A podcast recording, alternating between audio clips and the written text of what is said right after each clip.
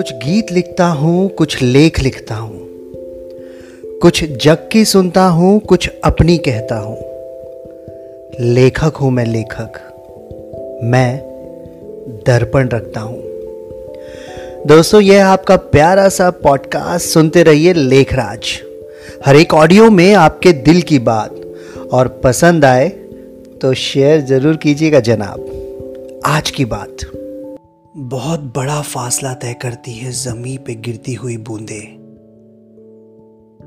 पर जब आँखों से बहना हो तो एक छोटी सी बात ही काफ़ी होती है।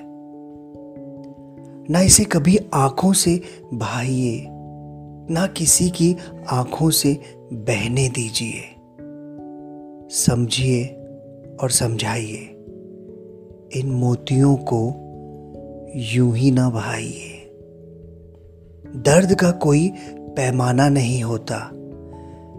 तेरा या मेरा दर्द कम या ज़्यादा नहीं होता। छोटी है ज़िंदगी जनाब, इसे सच में आँसू में ना बहाइए। गम जितना चाहो उतना मिलेगा। खजाना तो खुशियों का है। और अगर जीना ही है तो इसे ढूंढ के जरा बताइए। ज़िंदगी कोई सड़क नहीं कि जूते पहन लिए और कांटे चुभेंगे नहीं। ये तो वो तपती सड़क है, जिस पे जितना जलेंगे पाँव, उतना खिलेंगे आप।